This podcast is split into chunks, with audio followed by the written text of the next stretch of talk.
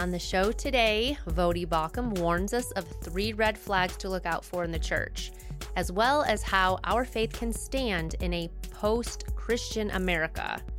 Then, our Bible topic, we will get back to our discussion in Mark Jones's book, Knowing Sin. It should be a good show, so let's get to it.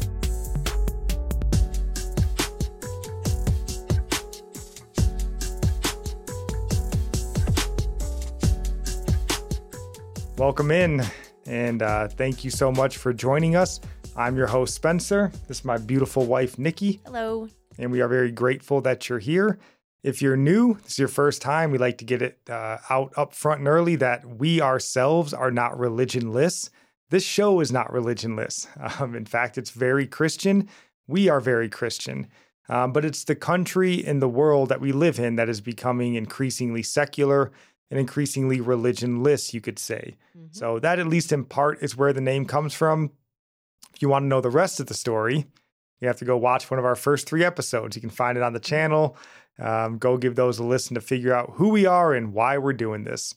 Um, but we're going to try today to do what we always do uh, take a look at the news, you know, things from around the world, uh, and look at them from a Christian perspective and just help Christians understand you know, the world that we live in, the news that we see on a weekly, daily basis, and do it all with a, I guess, a mindset on being pleasing to God through the midst of it all. That's our goal here. And we're going to try that today by looking at uh, discussion topics, like Nickie said, from um, one of our favorites, Voddie Baucham, stuff that he discussed. So we do have a good show. Getting back to our Bible topic, uh, Mark Jones's book will be good. It's a good chapter. Mm-hmm. Yeah, but before we get to all of it, is there anything you'd like to say? Any prayer requests that you might have? Praise reports? Uh, just thank you guys for your prayers. Our trip home was really good.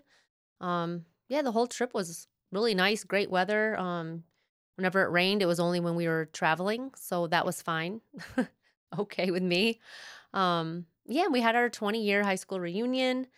That was really nice connecting with people, like just seeing how everyone was doing. And it was just surprising. So many people have moved out of the state. And I didn't realize so many had, like a couple in California, um, Florida, North Carolina. And so many are are really doing well. And it was just so good to hear and connect and hopefully um, try to stay in touch with some people after reconnecting with them after 20 years. but yeah, it was a really good reunion. It was really nice. Yeah, it was great. We're not very good at keeping in touch with people. Nikki's much better than I am, but even still, the high school friends and stuff. Even with social media. yeah, even with social media, we didn't do that great of a job with it. But it was really nice to meet up with some of them, uh, or all of them. There wasn't any that way. It wasn't nice to meet up with, but it was cool. So thank you for that. The travels worked out well. The van, it's a champ. It held up, it held up you know, yeah. even through all the heat. So that was a blessing. God has been good to us.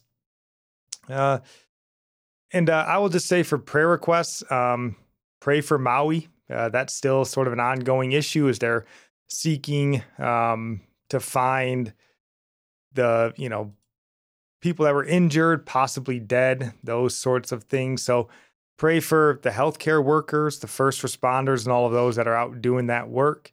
Um, pray for them. Pray also for those that were affected by the fire, which is just a strange thing to say, you know, a blazing fire on an island. Very, very strange. But pray for them, you know, in times of great tragedy. You're either, seems like you're either kind of drawn towards God and you lean into your faith or you're driven from God. Mm-hmm. And uh, just pray that, you know, in this time of tragedy, they would be um, leaning into God more, looking to Him to find their hope to get through. So pray for Maui. And then um, the next prayer request uh, pray that Texas uh, would win in court. So, Texas, as I saw this article last week, they're taking Planned Parenthood to court. And in this article, Planned Parenthood says basically that if they lose this court case to Texas, it'll bankrupt their company. They'll go out of business. Um, they could, they're potentially staring at owing about 1.5 billion or so if they lose this court case. So think the government will support them and keep them running? I don't think they could. I don't think they could give them that much money or funnel them that much money. I mean, who knows? At the end of the day, what our know. government kind of just does. There'll be like it fundraisers for it. Like Yeah, you go I'm through the sure checkout lane and like donate a dollar to Planned Parenthood. Yeah, I hope it's not. usually to like schools, kids, or pets. Yeah, you can give to to. Ronald McDonald House or to kill children. Um, but yeah, pray that Texas wins. Um, the article will be linked if you want to go give a read over what they're taking them to court for.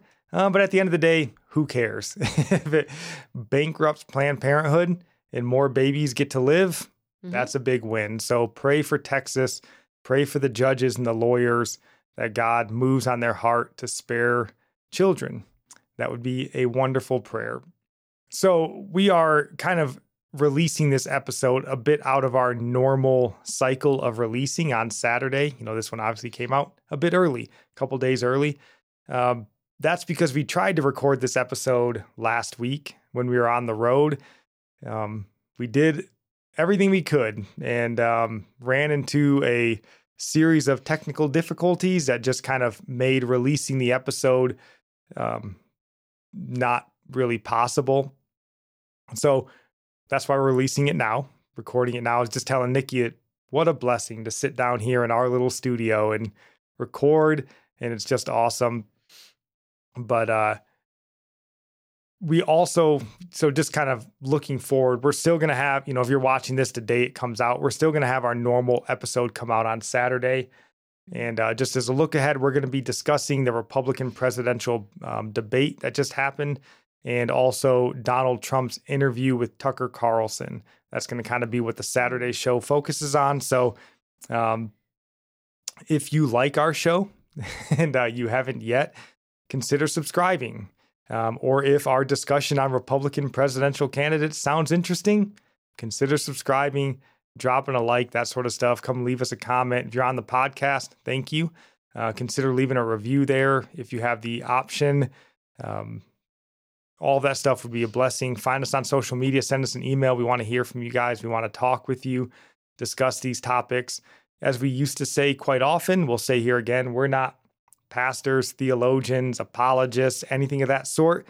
So, you know, we're open to different differing opinions on the topics that we talk about. We have our thoughts, Mhm. our beliefs, but if you don't agree with us, come let us know. We want to have that discussion.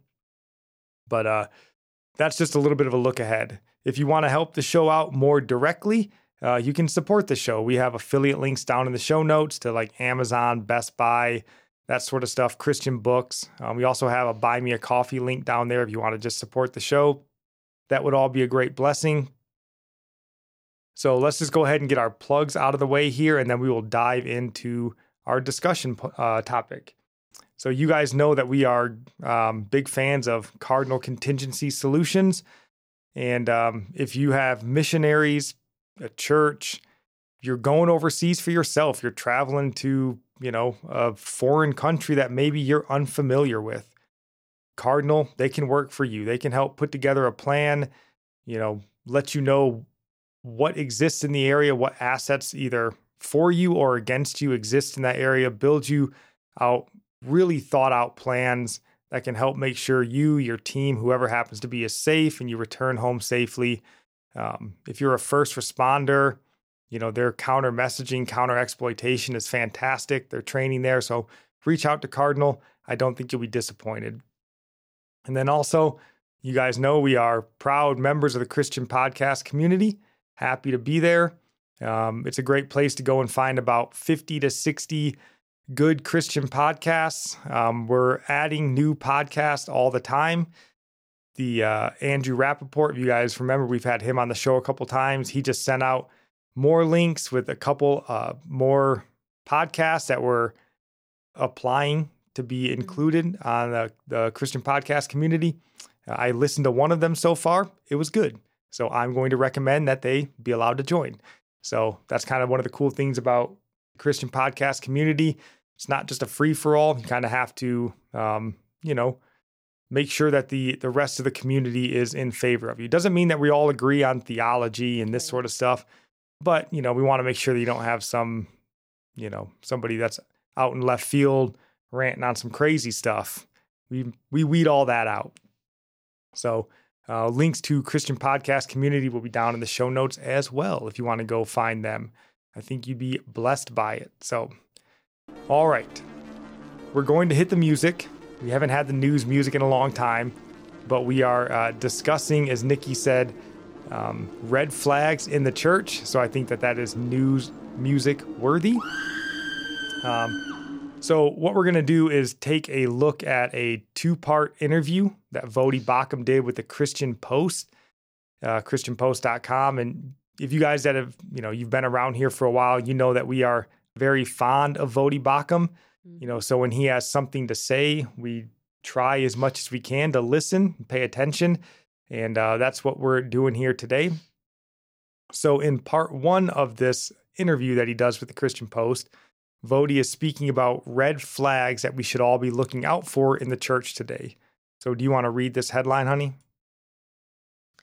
Voddie Baucham identifies three red flags churches are capitulating to modern neo Marxist ideology. This is part one.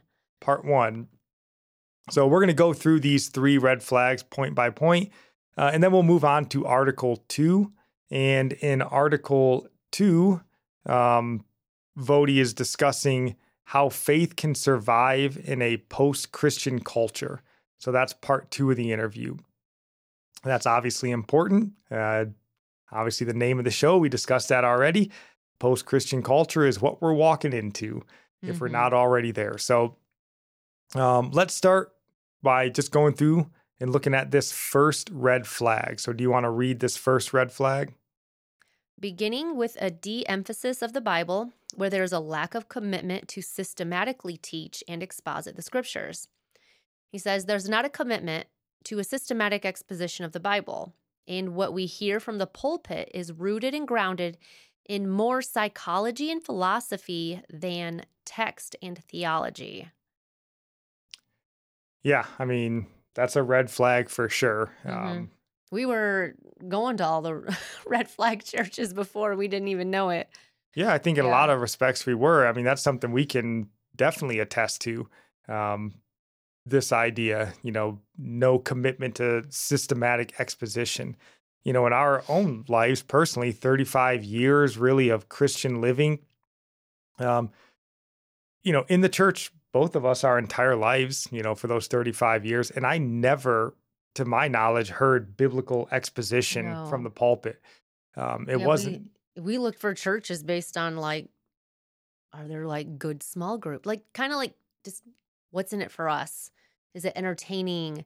Is the pastor funny? Is he just engaging? It's like, you don't need those things to be taught scripture. Yeah, I mean, largely we did look for churches for a lot of the Yeah. the wrong reasons. Um, not to say that some of those things aren't nice. You know, if you got good music and you know a nice building, all these sorts of things, and the pastor should be engaging. He should, you know, all those sorts of things. But we weren't really looking for really the meat of why we were going to church, which was to learn the Word of God. Um, so it wasn't until really about three years ago when we um, actually, through some friends of ours, kind of got pointed to, and we had been trending in that direction, but we went and found a church, found a pastor, Pastor Bill Kane, who preached verse by verse, Mm. book by book through the Bible. And, you know, up until that point, the first 35 years, I don't know that I'd ever even heard of biblical exposition. Again, growing up in the church, been a Christian around Christians, all that for 35 years, I don't know that I ever even heard the term of biblical exposition before, let alone sit in a And church it's that not even a new thing. This is what it used to be. no, it's the oldest like- thing. I was just reading what's that book I found at the hotel? It was really cool. I found two really good books at the hotel, like the take a book, leave a book. Yeah. Something with the we eleventh didn't leave hour. a book something. well, Yeah, we didn't leave a book. We didn't have one to leave. But anyway, it was like the. Rescued in the 11th hour. Yeah, and it was like fifteen hundred something, and you know, in England, and you'd get burned at the stake if for having a Bible or having read it and believing what it said, and the people would gather in homes, and someone, you know, the the one who lived in the home, I guess, would they would sing psalms together, read the scriptures, and expound on the scriptures. That's what it was. They that was church. And that was it. It was simple. And the people loved it. That's what they wanted to do. They came home, you know, they were done with work for the day and they'd all gather in homes because they were hungry for the word and they wanted someone to expound on it. And and if they're reading the scriptures, you can't twist it to say something else. They're hearing it, they're reading it as well. That's yeah. how it that's what church is supposed to be and that's it's just crazy. Like it's this is not a new it's new for us the past few years. It's like we never heard of that and that's Right. And that's, you know, shame on us. Obviously there are many a Christian that weren't in the same boat as us. So a bit of shame on us that we didn't. But you know, again, we thought we were Christians. We thought we were yeah. living the Christian you don't know life. what you don't know, right? Um, and you know, we had probably been to twenty different churches or so just in our life together, the past twenty years or whatever that we've been together. Um, maybe more than that, but all of them were topical churches. They preached topical messages. Um, and I just never really thought that there was a different way to preach. I just thought this is how you preached. Um, yeah, like the sermon shouldn't be about, you know, how do you apply this to your life? It should be more about, now who is Christ? Do you believe it? This is what God said. Do you believe it? It's about believing the words of God, not like, how can I make this applicable? Right, and there is some applicable. You just need to believe. Well, it. I mean, you should if well, there's a way to make yeah, there's the word. some that are obviously, but there's a way to make it applicable to you. That's not Steven Furtick. You know, we talked about Moses Moab month. You know, it's not about you necessarily. Yeah. Now, can you pull out some truth to live by to and all this sort of stuff? Sure. But, you know, yeah. again, when we've been in these churches, it's basically every passage was used to, you know, speak to you. You are, you know, in every passage of the Bible. And really that's because it was topical. So they had a topic and they found verses to support the topic and this sort of stuff. Um, yeah. You know, and again, we didn't even know that there was anything wrong with that. We just thought this is what you do. Um, so we, we were can, not growing in our faith for many years. No, no, not at all. I mean, where we are today. No, we've definitely grown more in the last three years than probably the first 35 combined. So that's for sure. But I mean, this is absolutely true, as Voddie says here. You know, not not a commitment to systematic exposition of the Bible. Um, you know, because the Bible should be opened up. You know, every verse should be preached on. Every book should be taught. Right? That's Paul's. You know, the whole counsel of God. And yeah, just um, think about it. Like the church is like if we knew. I mean, it is probably like soon that having a Bible is going to be illegal again. You know, we have this kind of persecution on the horizon. And if you really know that's coming, you're going to want to teach your congregation the scriptures. They're not going to need to remember all those self help sermons. That's not going to help their faith. They're going to need to know the words of God. What does his word say? What are the truths of scripture about God and about endu- um, persevering in the faith? Right. I mean, that that is the job of a pastor to teach God's word all of it, you know, and some of it's easier to understand than others, right? I can sort of open up the Gospel of Matthew and read it, and, you know, I can understand it. I may need a little more help from a pastor to go through Habakkuk. you know, that's your job, right? So, uh, and I need to know Habakkuk. It's in the book for a reason. Yeah. So we need it. But, mm-hmm. um, and not to say, and I'll just mention, it's not to say that there's never a time for topical preaching. Of course there is. Um, but it shouldn't be the only style of preaching, and it shouldn't be in uh, in place of going verse by verse, book by book through the Bible. Um, for different times and different seasons, there might be a, uh, it might be applicable, but it shouldn't be the meat of what you're going through. So, and then like he says there, again, we can kind of attest to it. it these the churches we went through or went to, these topical preaching, you know, it's it is a version of self help the self help gospel, right? Um, which again would make sense if what Voddie says is true, that it's all or mostly it's based in psychology and not necessarily scripture, right? Everything's about you. It's overcoming your battles, you know, victory in your life, prosperity in your life, and all of this sort of stuff. It's seems like a lot of psychology and not necessarily righteousness and um, godly living. So mm-hmm. uh, we mm-hmm. can definitely attest to point number one. Definitely look out for that. If you're not getting verse by verse, book by book, exposition, if you don't know what systematic exposition is, Google it. you can find out what it is. And you should be seeking out a church that preaches that way. And if your pastor doesn't, encourage him to. You know, don't just abandon him. Encourage him and say, hey, you know what? I'd love for you to just open up a book in, you know, the New Testament, Old Testament. Start with Romans, right? Maybe the greatest work of theology that's ever been written. Have him open it up and just go verse, like encourage your pastor to be a pastor.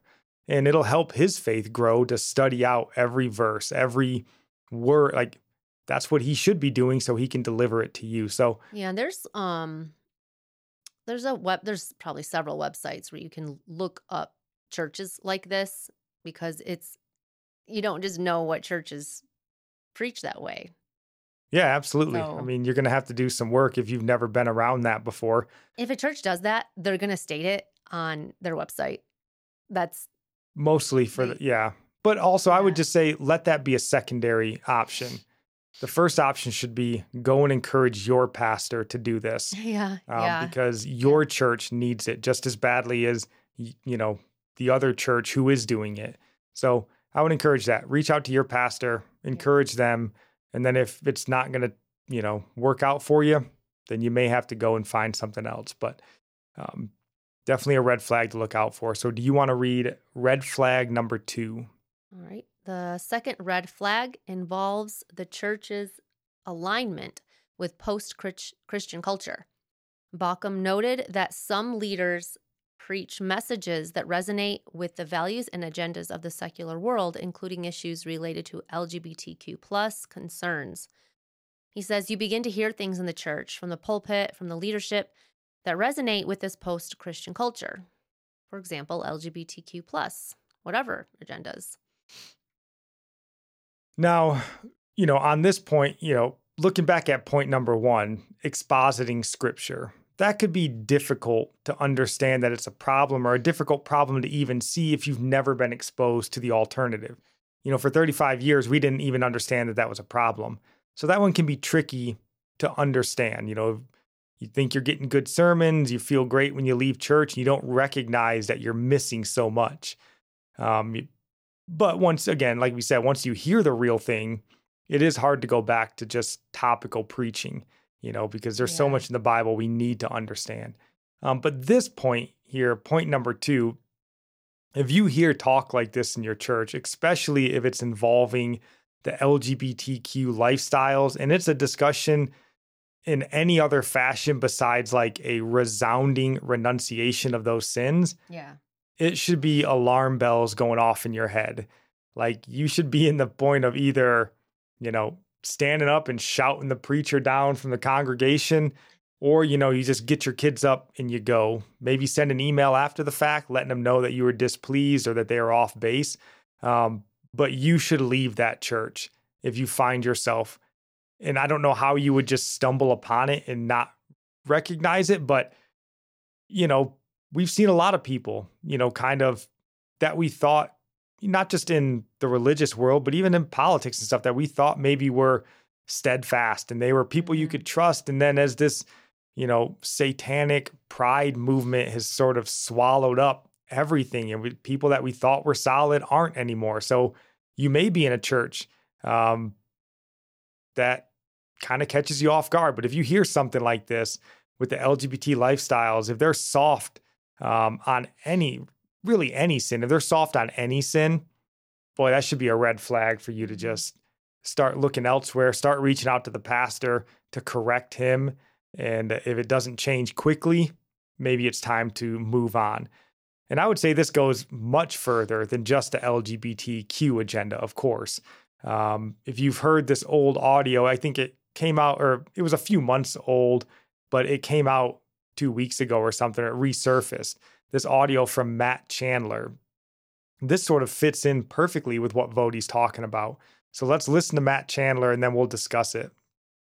To give an illustration of this, just most recently, um, the, the Village Church is in the process of rolling off our multi site um, campuses to be autonomous churches. We've been looking and, and having conversations, and I have called um, every African American man I know and, and, went, Who you got? I need, here's what I need. Here's 2,000 people in an $11 million building, go lead them. And so one of the firms that's helping us find men said, Let me ask you a question, Pastor Matt. If, if we find an Anglo 8 and an African American 7, which one do you want? I said, I want the African American 7. And he said, What if we find an Anglo 8 and an African American 6? And I said, Then give me the Anglo 8 because the African American 6 will look and feel to our people like the kind of tokenism that I'm preaching against. so, yeah, uh, affirmative action in the church, I would say, is a definite no go. You know, especially this kind of DIE, like the secular version of DIE, it has no place in the church today.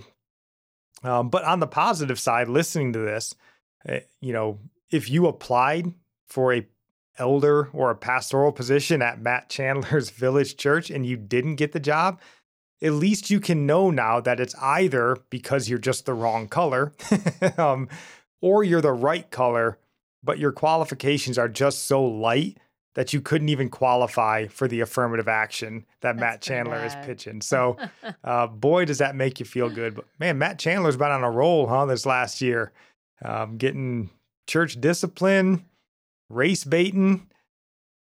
Things are aren't going well there at the old village church, but you know this is another thing. So, like the LGBTQ stuff, I would say this is the same thing. If you're sitting in the pew there and your pastor starts pitching affirmative action, you should be like, "Gee, this is not normal." Um, and saying you could say the same thing about these like climate alarmists. You know, the global warming sort of climate alarmists, or really anything that's kind of this far left propaganda. You know, mm-hmm. and this means, in one sense, you're going to have to be tuned in actually paying attention to what's being said and what's being discussed because, you know, smart people are able to say things in a clever way, say it without really saying it. So you kind of have mm-hmm. to be mm-hmm. tuned in and know what's being said there. Yep. But all of this sort of stuff. And it can go the other way too, right? If your pastor's up there telling you how, you know, whatever, you got to vote for Donald Trump to save America and all this sort of stuff, I'd be like, are you kidding me? like, so it can go either way, right? Um, but this should be alarming to you if you hear this sort of stuff from the pulpit. Um, and I think this is a sure sign that you're dealing with a church and probably a pastor that might be more engaged in the world than in scripture. And that's yeah. a definite red flag. Um, and just in the case of Matt Chandler, you know, I would say that there is probably an area in which this type of like racial or ethnic profiling would be acceptable. I think there are times and places where this is acceptable. Like if you're maybe, you know, doing an international church plant, you know, if you planning a church in Southwest Asia, Africa, the Middle East, whatever happens to be, yeah, in a situation like that, I would say it would be wise to look for a native pastor. Yes. You know, not to say that you couldn't put like an old white British guy in a church down in the Congo. If he's a godly man, he can do it. But it would be better, I would say, if you could find a native to that region, somebody who looked like them, talk like them, that sort of stuff. Same thing goes for like missionary work. Yeah, it's great to have. Um, this is why Nickie and I used to, um, we used to support, uh, what was it called? Uh, uh, Gospel for Asia? The Gospel for Asia, because that was their whole kind of shtick was yeah, we can send missionaries or we could just find missionaries in the local there. community and support, them to do the work. And you're like, yeah, that makes a lot of sense. I already know. Yeah. So it does. It makes way more sense. I think in that setting, sure, saying I want somebody who looks like the people in that country, speaks like the people, understands the culture. But that's not what Matt Chandler's saying. I mean, he's talking about like Dallas Metroplex. Um, so in that case, you're just kind of race baiting for no good reason. Um, so I would avoid that type of affirmative action in the church, or really, like I said, all of that sort of, you know, cultural or societal propaganda that we get fed on a daily basis. A pastor, and again, maybe this builds on itself, right? If a pastor isn't in the word, expounding on the word, expositing these sorts of things, dissecting it, um, but is just more in the topical, you know, maybe that leads into being more engaged in society and the culture. And, you know, then your preaching and your, you know, thoughts and everything tends more towards cultural issues rather than s- sticking strictly to the word uh, and that sort of stuff. So, mm-hmm. definitely a red flag to watch out for there. If they're preaching propaganda from the pulpit, uh, again, first step would be reach out to the pastor, offer correction. Um, but if they're not going to accept that correction, then yeah, it definitely would be time to go looking elsewhere, in my opinion. So, do you want to read point number three here? Finally, he said, apologizing for essential Christian doctrines is another red flag indicating a departure from true biblical uh, Christianity. We're apologizing for the creation myth. We're apologizing for the gospel. We're apologizing for the Reformation. We're apologizing for Christian morality. These sorts of things. These are some signs that things have gone very wrong. Yes, I would agree. Um, yeah, it makes me think Michael Todd when at uh, Transformation Church, when he was apologizing to his church that God uh, only made two genders and he wasn't agreeing with the word. He was kind of like really like i'm so sorry he didn't like apologizing to the people who he believed were some other gender. Because yeah. he even said like if i could have been there when he was creating male and female i would have brought it up to him like maybe you could do something in between or yeah. Yeah i'm sure god was waiting anxiously for michael todd's opinions. That's like the epitome of so close yet so far away. You're like ah you're yeah, you're telling them it's male and female. I mean, I'm wearing my Genesis 127 shirt right now. He created them male and female. But you're like, he created a male and female, but I wish he didn't. Like, oh, come on, man. You were so close. Um, but again, we're, of course, completely on board with this. Because if you're a preacher, I mean, you are God's, you know, representative, his mouthpiece in the world. So you better not be apologizing for what his word has to say. And I would say something that's, you know, um, pertinent to our society today. This even goes for slavery, you know, slavery in the Bible. Okay, that's specific of, type of slavery, though. What's right? sure, today, but I mean, this is kind of the atheist, the secularist, kind of their favorite drum to beat against Christians is, well, what about slavery in the Bible?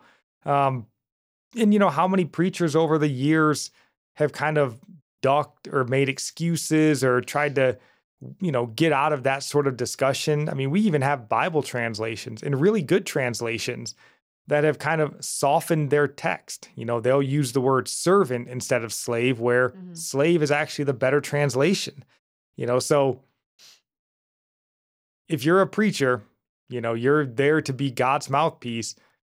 God ordained it, right? Whether it's slavery, whatever the hard topic is, Christian morality, God ordained it. So you preach it, and you sh- you better be doing it without excuse. I had a really good um, perspective of it. Just again, that same book I, w- that I just finished reading. The what was it called again? The eleventh hour. Rescued at the eleventh hour. We'll have links in the show notes to that book, book if you want to go pick it up. It's a short read and it's easy. We were like, boy, this would be a great sort of Bible study um, book because it kind of goes through the Reformation doctrines and they're like arguing against Catholicism. So if yeah. you're unsure of the differences between Protestantism and Roman Catholicism, this book is very good and lays yeah. it out very simply. So, but the um the master of the house, you know, the father in this book, he had a a servant. Um he wasn't called a slave, but I can just imagine this is the way it went in the Bible. The servant wanted to go back and take care of his master's house, even while his master, who's a Christian, was taken to prison. He wanted to stay and faithfully serve him and take care of his master's household. And I thought, wow, he's a he's a slave and he doesn't want to just run away. Like they had a relationship, you know, he they he took they took care of each other, really. Um, because the master Yeah. was old. Um so it was right and that's our to picture of slavery you know obviously biblical slavery in many respects is not american you know chattel slavery or the sex slavery and stuff that we see today but yeah i mean the picture is christ is master we are slave Mhm. and that's a relationship we want that is Yeah. that is the setup that we want we Yeah. want to be slaves of christ that's the best place for us to be as christians we understand that hmm um, but you know, I would say in the same vein, you know, obviously not apologizing for it, um, but I would say maybe being sensitive about different topics that you might discuss. You know, maybe saying something to the effect of like, "Listen, I apologize that some of you may not want to hear this, right? But here it is, right? Maybe you're talking about abortion. Hey, I understand there might be some of you who have had abortions, and this is hard to hear." Yeah. but this is the word of God. We're going to talk about it. You know, not apologizing per se, but being sensitive. I think that's Mhm. fine. I think it's smart. That's what you should do, right? As Christians, we should be loving people and not wanting to just, you know, bludgeon them over the head and make them feel bad or whatever. Yeah. But talk about the mercy and forgiveness of God when you talk about those things that might yeah, for sure, there's a harsh and a smart way to do it. Um, and I would say it even goes into the point of like talking about maybe tough doctrines, um, things that you may understand that others may have a hard time or may not agree with you on. You know, like Nickie and I, we're Calvinists, basically. Uh, we believe in election, limited atonement, and all that. Um, so I think I could, in that kind of vein of tough doctrines and things, like I could make a point on something and at the same time point out that I understand that not everyone's going to agree or agree with that interpretation, that take, and all that sort of stuff. Not trying to offend whatever happens to be. But I do hope that you would never hear me, you know, say something to the effect of, I apologize, you know, for, you know, maybe it's election. I apologize for the doctrine of election. I don't like it either. But he, yeah.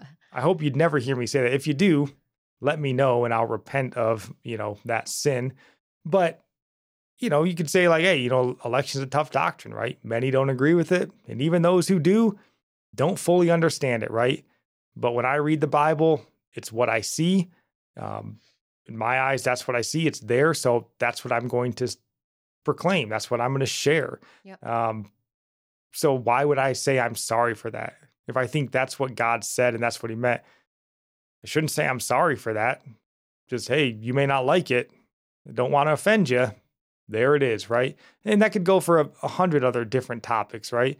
You know, um, even again, like we talked about with Roman Catholicism, Protestantism, it's not to go out there and just say, you're an idiot, you got it all wrong, yada, yada. It's, hey, listen, I'm reading it. Let's read it together. This is what I see. I'm sorry if it goes against what you believe. Let's discuss it. Let's, you know, whatever happens to be. You can be sensitive, um, but you should never just say, listen, I'm sorry. You know, I, you know, again, I wish God wouldn't have done it. You know, I wish that things would have been different. You should never saying, be let's saying look that. at the scripture together and you judge but this is the scripture maybe you haven't seen this before i mean that it, you don't need to defend scripture it defends itself proves itself Right. And I mean, even on the other side of that, if you're sitting and listening to something, you know, try not to be easily offended. If you have a, a pastor who has, again, you found a good biblical exposition church, he's staying in the word, and, you know, you trust all this, then you should be, um, you know, you should understand that they're coming from a good place, even if they say things you don't like or you don't agree with, you know. Um, so don't be so easily offended that when the pastor says something about abortion, you know, the sin, uh, you know, this sort of stuff that you just, I'm out of here. This guy's a jerk and he, you know, whatever. You know, you could go, well, I know he's a good man. I know he studies the word. I know he loves God. So I don't agree with him here, but, you know, let me have a little bit of humility. Let me see if what he's saying is worthwhile. Let me ask questions, send an email, this sort of stuff, and not just, you know, so it works both ways. You don't want to be, you know, mean spirited, but you don't want to also just be sort of weak emotionally on the other side so that every message you hear Because again, that's how you wind up in a seeker sensitive church where they just tell you God loves you, he wants to supercharge your life, he wants to lavish you with money, he's, you know, your best friend because they know if they say something actually harsh, you're going to get up and leave, right? So if you don't want to be in a watered down Andy Stanley church, then you better toughen up a little bit, you know, and um because the Bible's not a fairy tale, it's not a Disney story, you know. so there's some tough stuff in there. You got to deal with it. But your pastor should not be apologizing for it. That is the uh, that was our what Yeah. third point there. So one other point that I want to bring up in this article uh, that Voddie mentions is something that we've talked about on our show before. But I think anytime you have the opportunity to speak on it, um, we should speak on it. So it says in here, a May 2021 survey from the from evangelical pollster George Barna found that just 6% of Americans have a biblical worldview. Similarly, survey data compiled in January 2020 showed that only 2% of millennials hold a biblical worldview, even though 61% identify as Christian. So, you know, again, we've talked about this before, um, but it's always worth reiterating. This is not a Christian nation. Is I believe it once was. You know, others may disagree with that, but it certainly is not now um, because you're not Christian if you don't have a biblical worldview. Uh, you know, so whatever this other 55% of people are claiming to be, you know, they're claiming to be Christian, it's not Christian because if you don't believe the Bible, what are you getting your Christianity? Like, what are you basing it on? Uh, so we can read here. I just pulled Luke 16, uh, starting in verse 29. If you want to read that, honey, see if I can pull it up here. But Abraham said, They have Moses and the prophets. Let them hear them. But he said, No, Father Abraham, but if someone goes to them from the dead, they will repent. But he said to him, If they do not listen to Moses and the prophets, they will not be persuaded, even if someone rises from the dead. Yeah. So, uh, you know, the same can be said for us today. We've got Moses and the prophets. We were just talking about Habakkuk, you know, all the Old Testament books. We've got them, the same, same writings, same teachings. We got Christ and the apostles, you know. So if you don't believe all of that, you're not a Christian, you know. Um, you might like some aspects of the faith. You might like the idea of heaven more than hell. Uh, but if you don't believe the Bible, you're not a Christian. Um, even the tough stuff, even the hard spots. Yeah, I was just thinking on like how Satan's working today. Um, you know, just Christians just used to be killed. I mean, they still are today, obviously, but just not here. But it's like Satan's plan of attack here is to infiltrate the churches and just make people so complacent when it comes to scripture and make Christians be worldly. It's like instead of killing them off physically, kill them spiritually.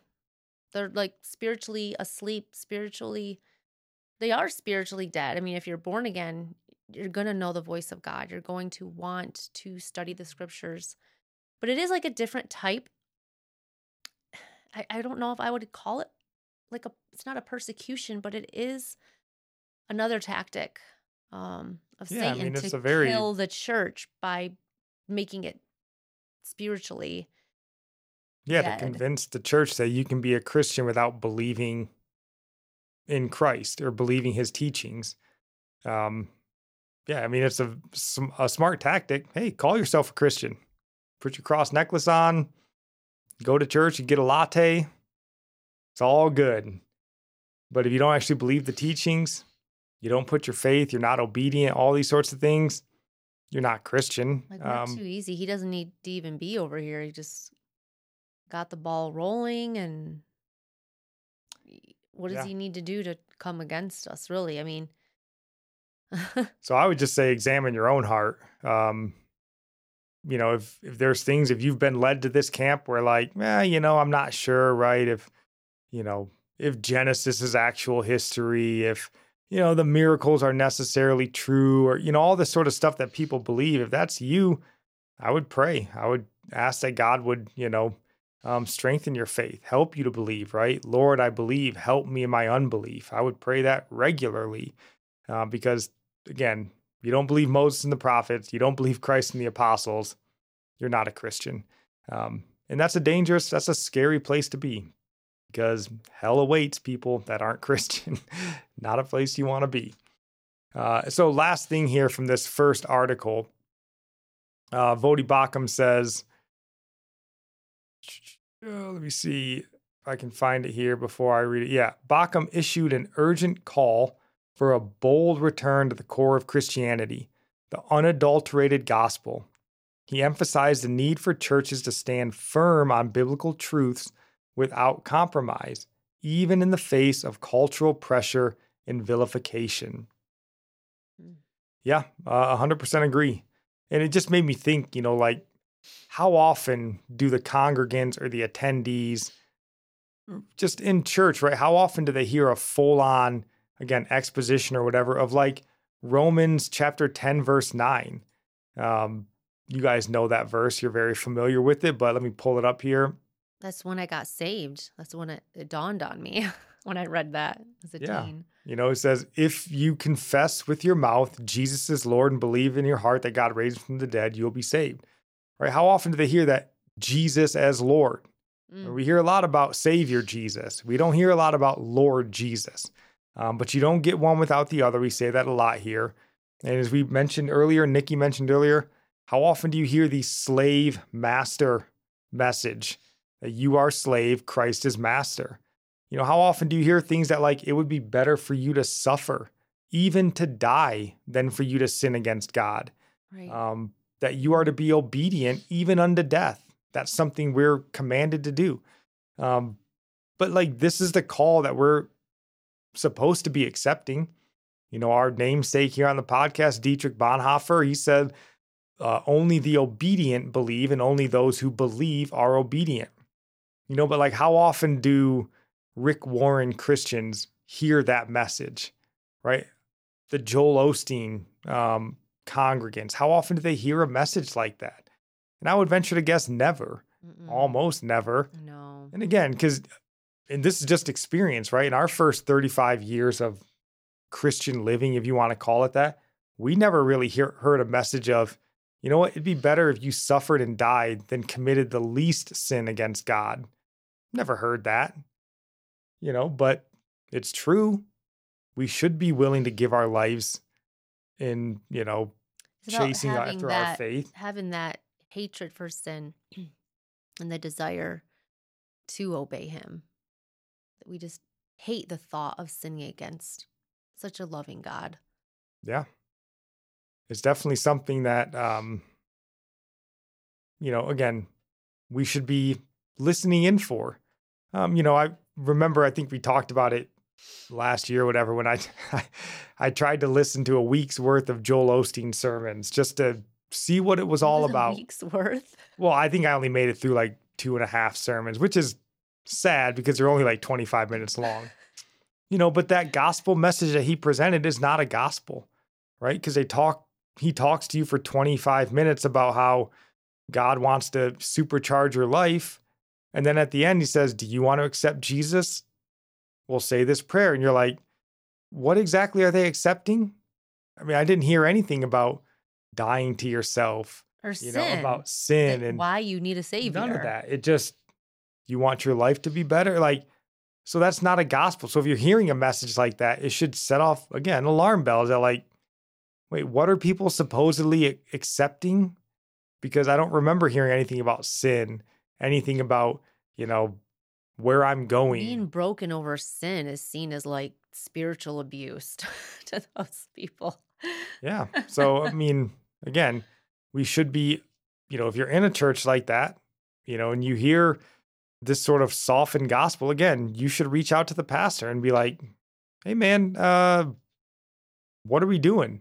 What are we selling people on here? And then again, if it doesn't work, then I would encourage you to maybe start looking elsewhere. So, those are the first three red flags here from Voddie Baucham. Uh, we do want to move on to part two of the show or part two of the interview. and, and touch on what Voddie had to say here. Because I think, again, if we're not already in a post Christian culture, uh, we are sliding down that hill pretty quickly. So, do you want to read this headline again and then just these first couple paragraphs? Voddie Baucham on how faith can survive post Christian culture that detests biblical Christianity. In the early church, there was this pressure to conform to the religious ideologies of the day, he said. There was this pressure that said, it's okay for you to practice your Christianity. Your Christianity just can't be allowed to interfere with our Roman religion.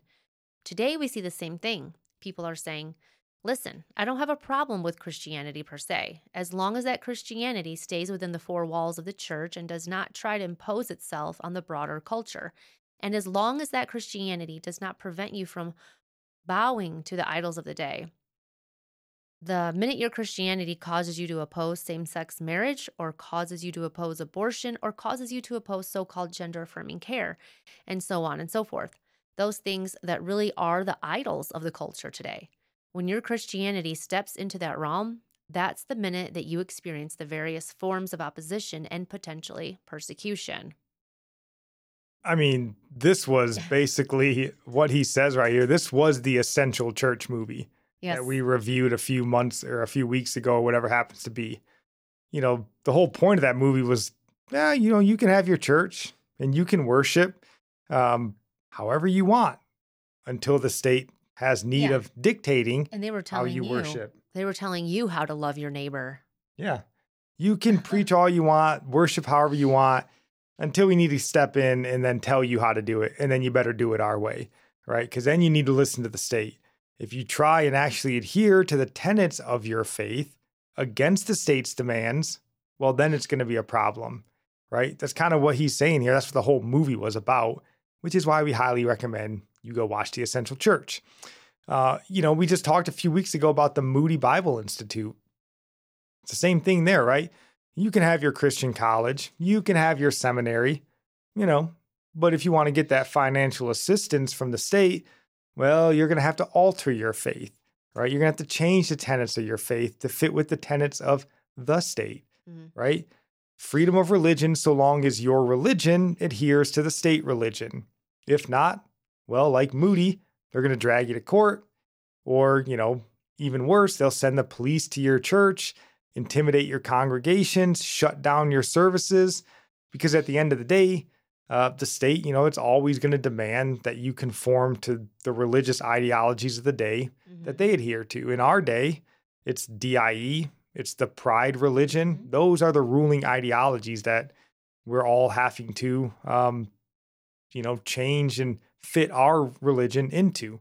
The old religions must pass away to make way for the new religion. So, Moody, you better start ordaining women um, because the DIE religion says so. And uh, on this too is one of the sad things is you even hear people who claim to be Christian that say things like, you know, faith is a private matter. You know, like just capitulating without even being asked to capitulate.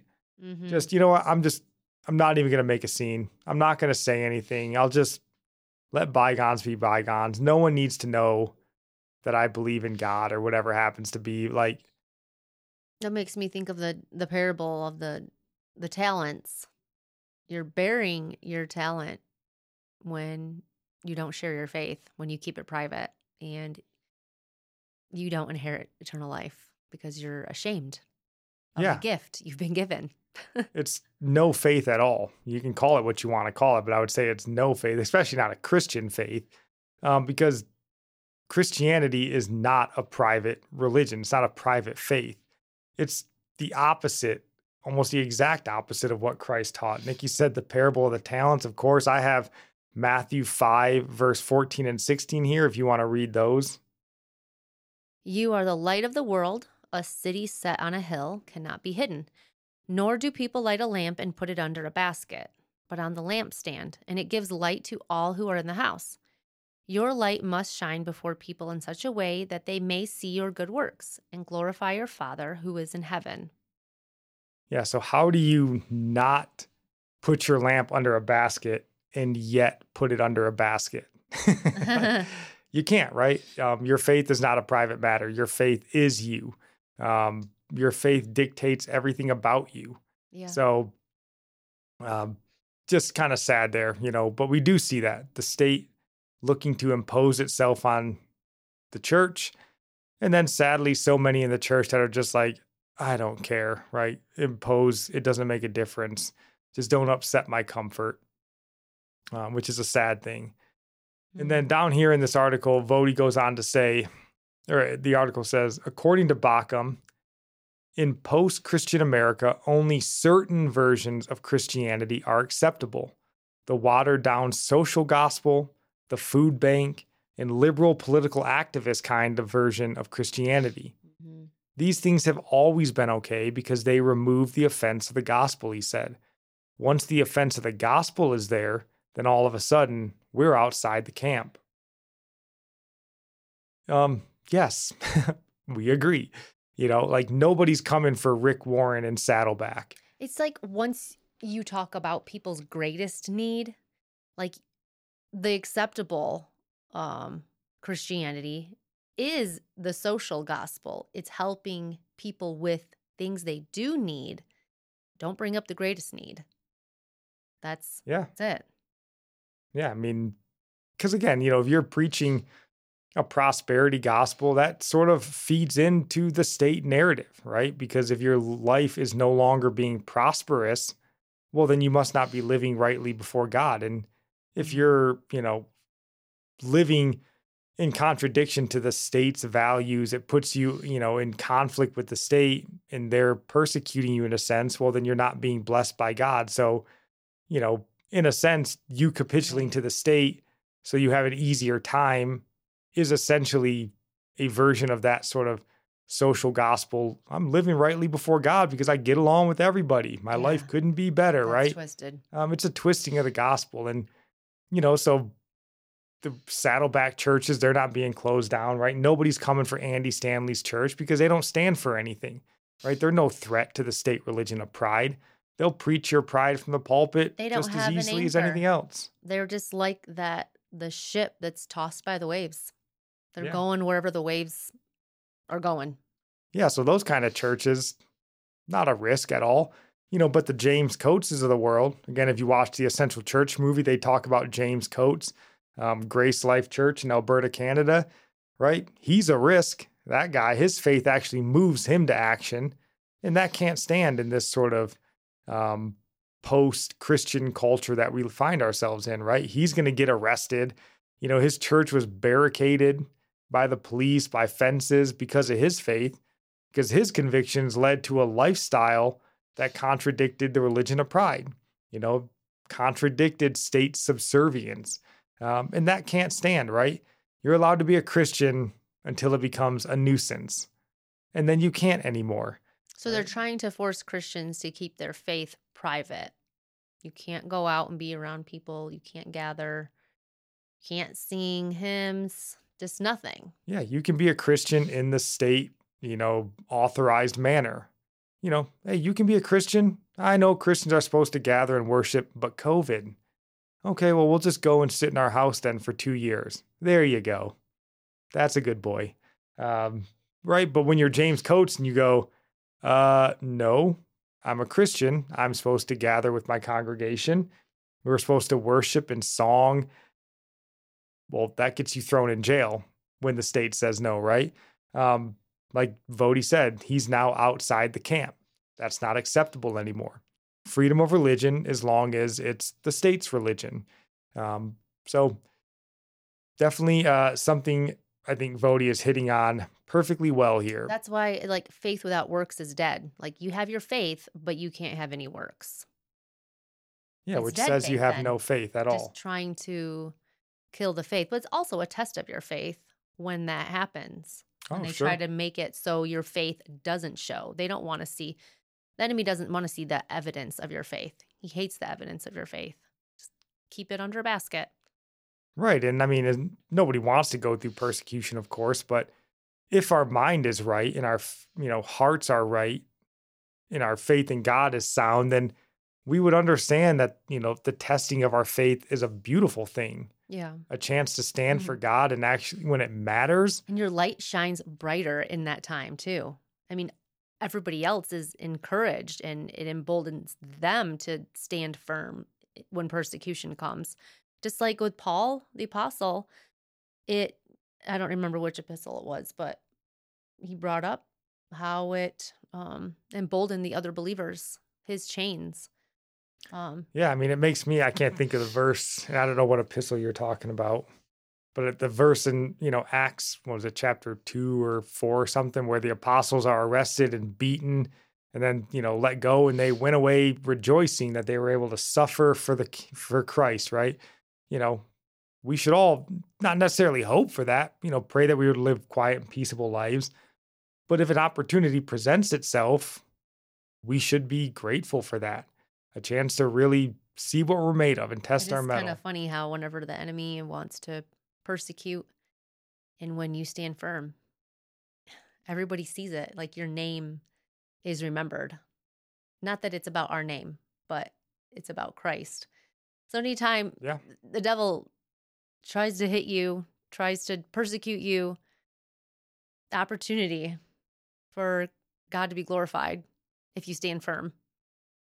Yeah. Yeah, I mean, but you know, like what Voddie's talking about here, it's not theoretical. You know, this idea of, um, you know, what's he saying here?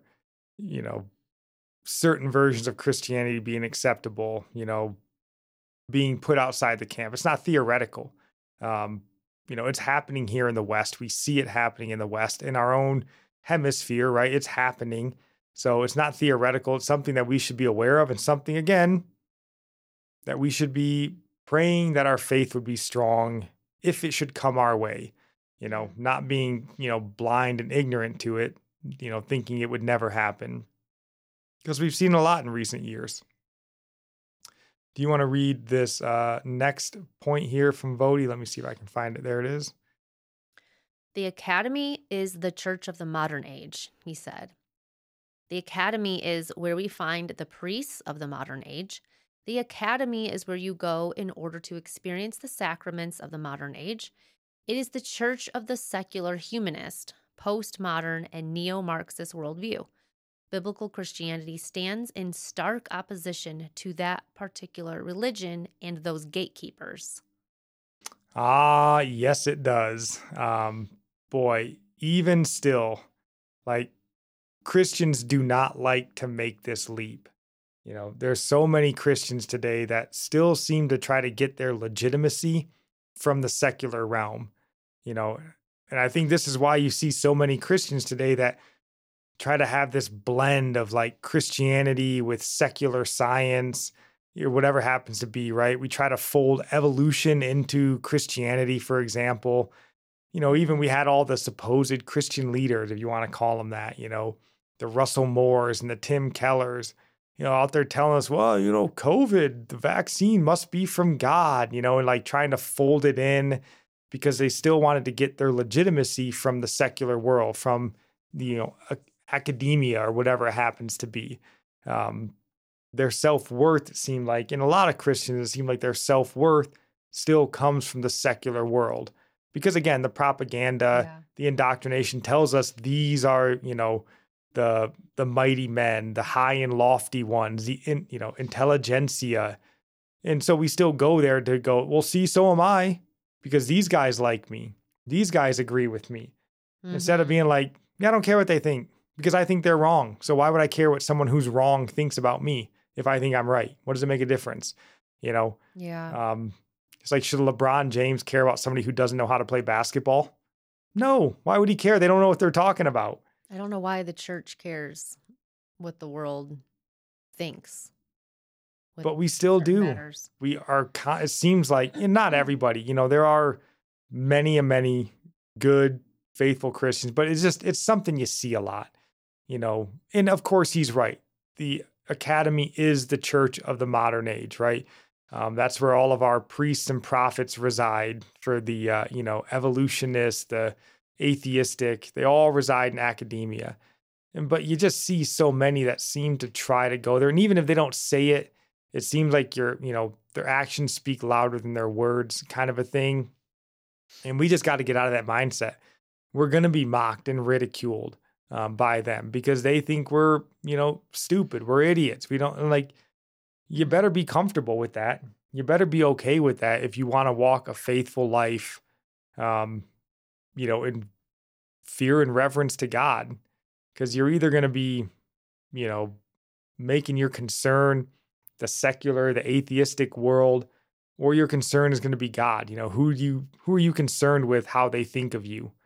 You know, people who hate the God you claim to serve or God. You know, because you can't really appease both. If you're really appeasing the secular world, you're probably not living the righteous life you should be living.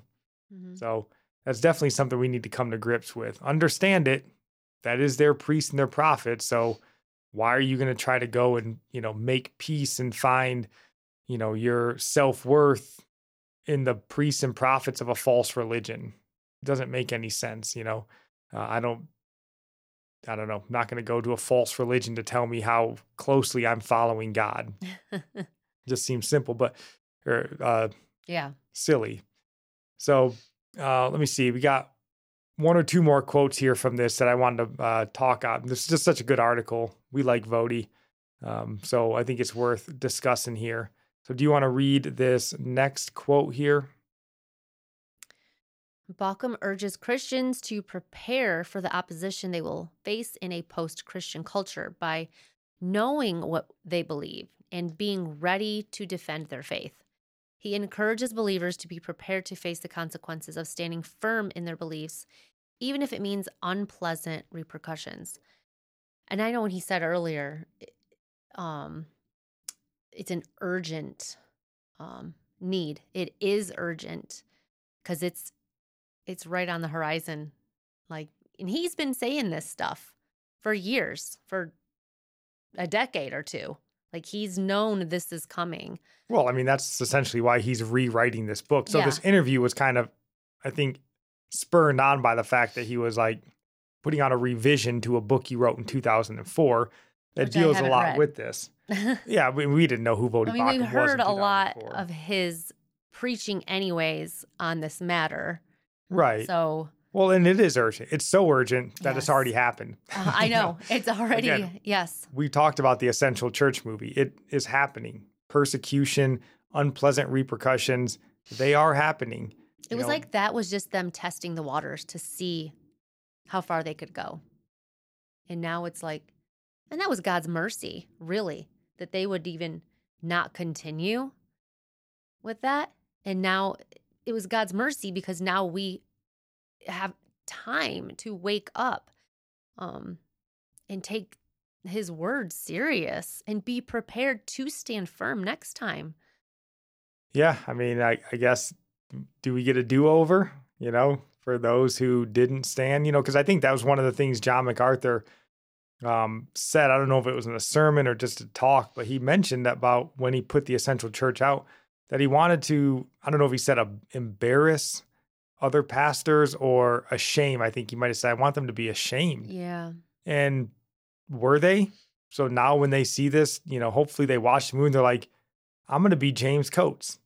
You know, I should have been him from the beginning. hmm And again, that's why, you know, we should help our pastors. Everyone's human, makes mistakes. We've all failed God a thousand times and we will a thousand more, you know, but hopefully, yeah, if we do get a do over, which we would expect we will get a do over, a chance to really stand and face the unpleasant repercussions that many more will, you know, because the repercussions could just be simple, right? I mean, it could just be, you know, exclusion from a social circle of your friends, whoever it happens to be. You know, maybe they find out that you happen to read the Bible and now you're a young earth creationist. And, you know, now they're, they don't want to hang out with you because you're a kook now, right? Or maybe it's at work.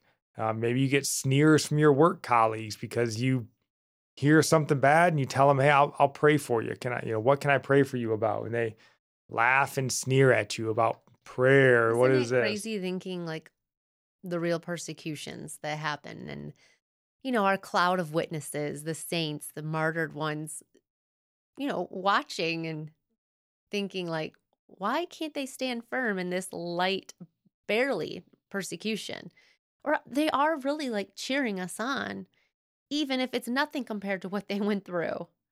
You know, they they Yeah. were tortured and everything, and they're still cheering us on. It's not like I don't know, because it's it's hard in one sense because we've been so comfortable. We've had comforts that they don't that they've never experienced. So it is a persecution for us because we're coming out of such comfort that Yeah. it seems drastic for us. Even though, yeah, I'm not comparing it to being martyred, but the light things you're talking about. Yeah. Social media martyrdom. I know.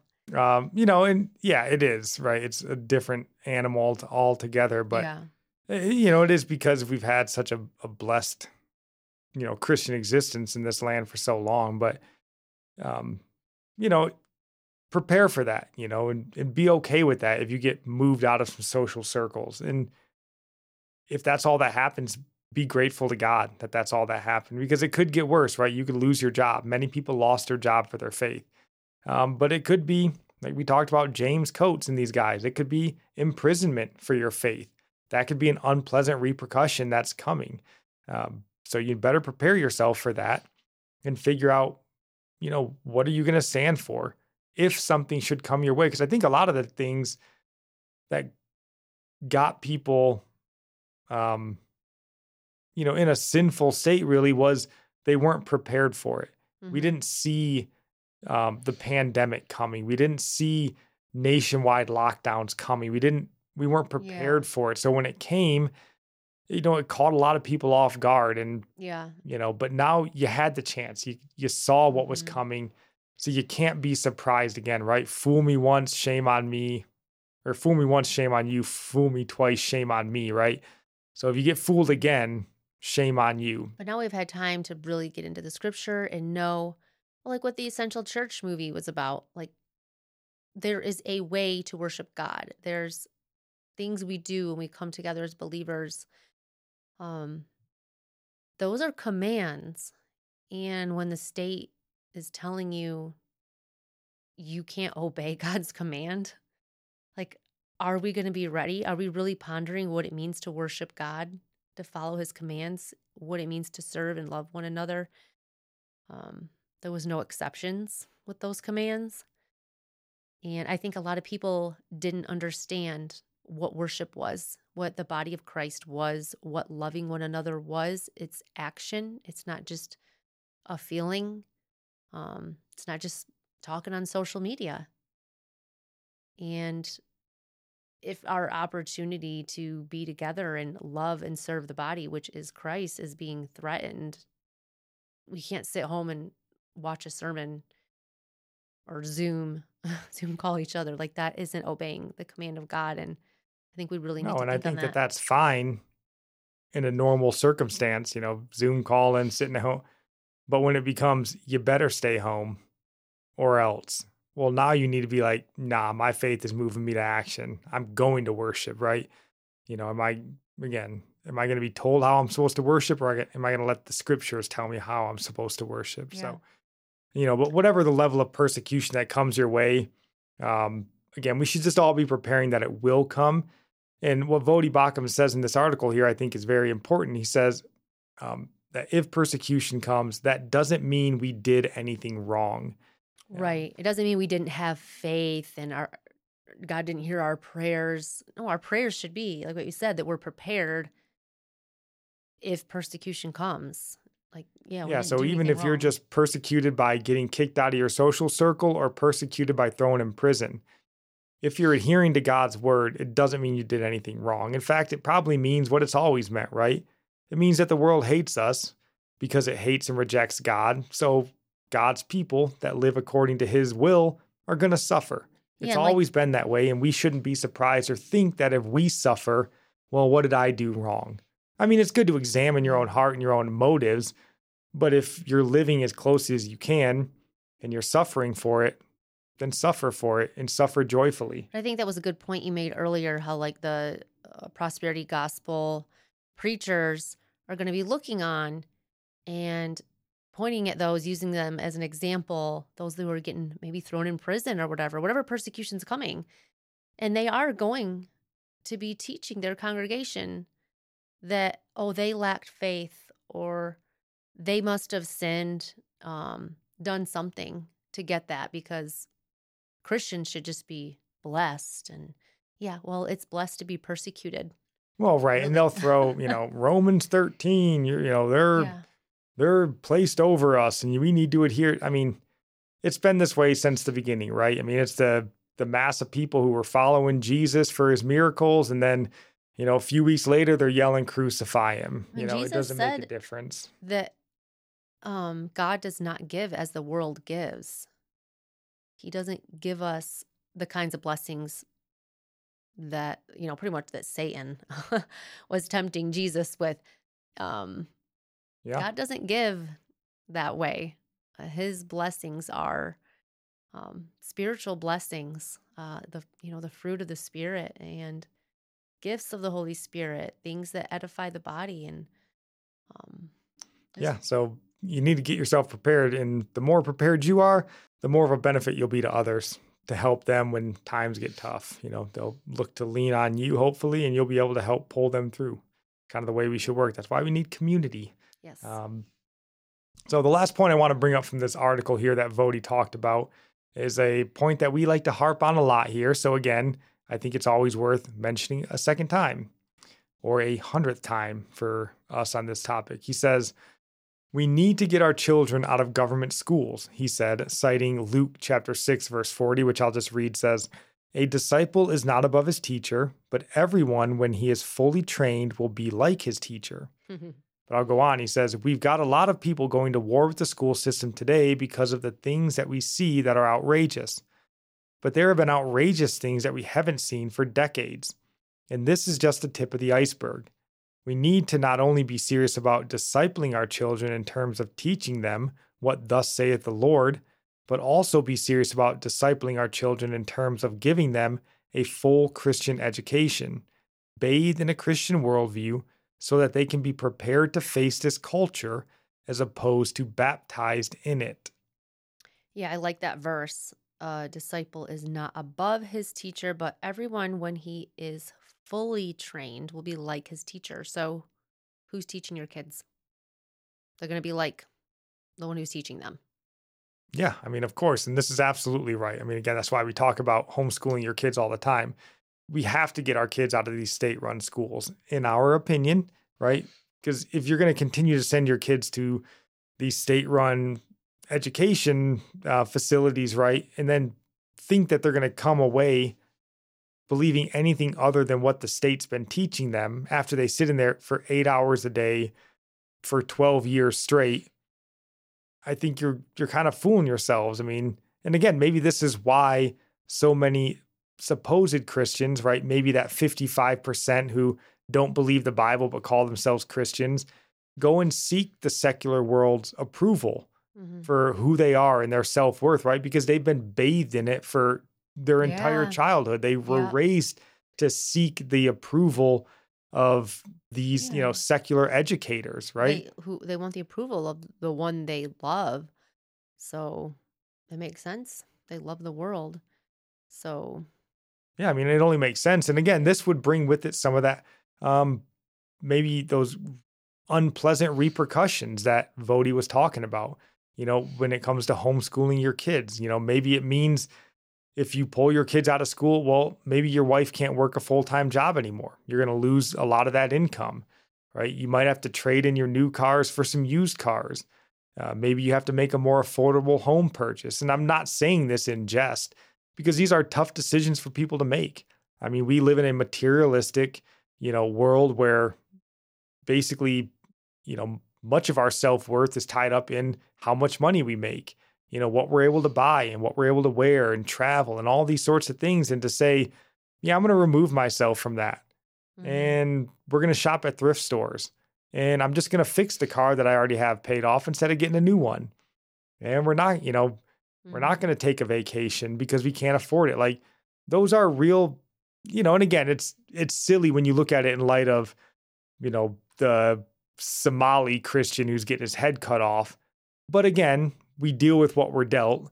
And that is a difficult decision to make for people, especially if you're already, you know, engulfed in that lifestyle to step back and go, yeah, I think we need for the betterment of our kids, we've got to do this. Um, and you know, we've been saying forever that homeschooling is the revolution this country needs to get out of these state-run educations, train our It really children the way they should go And in Christian living. off social media. well, absolutely, all- go getting ourselves off social media as well.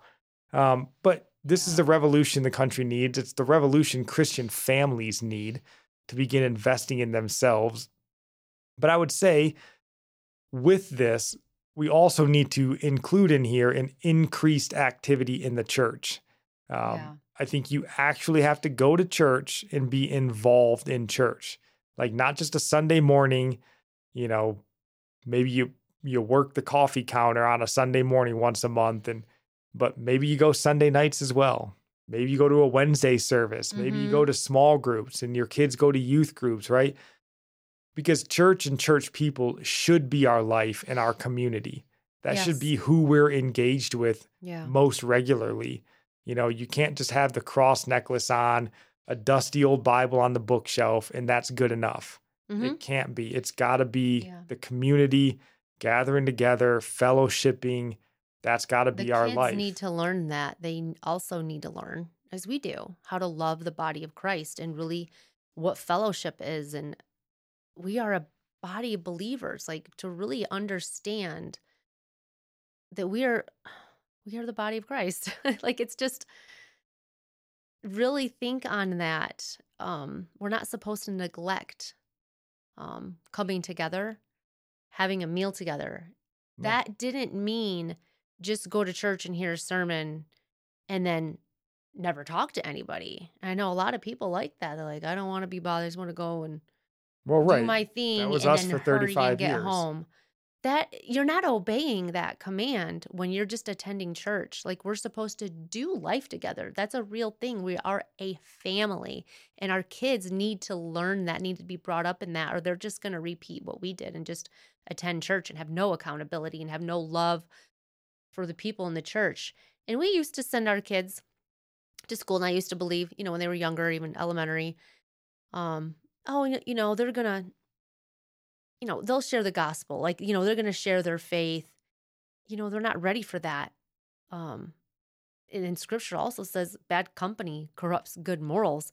That's more likely to happen than your kid being a light in the school and people getting saved through your kid. Like that's just really foolish to think that's going to happen instead of you're just sending your kid. I know I've said that before. Sending them into a battle when they're not fully trained yet. You're not done teaching them, but you're having someone else teach them, the culture teach them and mold them. Um Right. And we have all of, you know, American history and especially the, the last 60 years to prove that that doesn't work. Because if that was the case, then this nation would be getting more Christian instead of less Christian. And it's not. It's getting less Christian in droves. yeah. So, whatever your great plans might have been about sending your kids to the mission field of their public school, Mm-mm. it ain't working. Um, so, spare them and train them in the way they should go. Yeah. So, uh, do you have any final thoughts here on either of Voddie Baucham's interviews, part one or part two? uh no. Okay, yeah, go give the articles a read. Um, and again, let us know what you think. You know, if you think there's other red flags that we should be looking out for, um, or if you think he's wrong on some of these um, red flags. If you're like, topical preaching's the way to go, well, we want to hear from you. Again, we're There open to discussion. Some good topical sermons. We've heard some really good ones. yeah, Still, so let us yeah. know. Uh, we're we're open to uh, having these discussions. I don't know. Do all these does does Voddie preach? I mean, the ones I've heard online, I don't know if they were topical or No, he's there's a some we really like that I don't know if they do that kind of preaching. Um, but they do expound on the scriptures. Yeah, Um, I mean, again, I'm not saying all topical is bad. You know, there is good. I mean, you know, we've, I think, I think it's where they're going we've- with the topical sermon. well, I think we've mentioned Steve Smotherman. I think we've even recommended some of his sermons Mhm. on here before. He's a topical preacher by and large, um, but we en- enjoyed some of it. So, yeah, yeah, let us know. Uh, we want to hear, want to have some discussions with you guys. I think it's good. It sharpens, but you know, iron sharpens iron, right? When we have these discussions. So, let us know. Um, but we'll keep this thing moving here and get into our Bible topic. Um, oh, actually, no, we won't. Um, we will end as we normally like to end with our uh, main discussion here with uh, discussing why it's important to Christians, why this idea of you know these red flags to look out for, and living in a post-Christian culture. Um, I think it's important because we can't believe that this is, you know, something like oh we're just going to trick ourselves and you know somehow make ourselves believe that somehow we're going to miraculously revert back to the 1940s America, you know, this you know Christian America that somehow it we re- reelected Donald Trump, you know, and he's gonna now everything in the country is right. It's all fixed. And I guess just on that note, as we're going to be talking about politics here soon, um, Trump is indicted again in Georgia. I'm sure you guys have all seen that. So Christians, whoever, should prepare yourselves um, that he's most likely going to jail or some sort of confinement. You know, and it's not unlikely that he's not even going to be allowed on ballots in many of the more liberal states.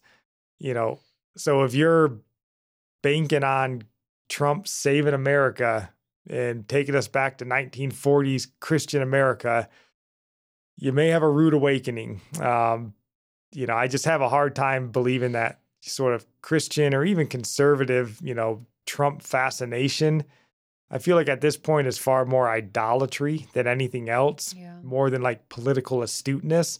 You know, so uh, brace yourself. We will discuss his Tucker interview coming up mm-hmm. on Saturday, but yikes. Uh, we can't fool ourselves into thinking that. We need to prepare ourselves for the very real possibility, you know, and probability, if you want to call it that, that, you know, our 250 years or so of Christian influence and Christian freedom in this nation is passing away.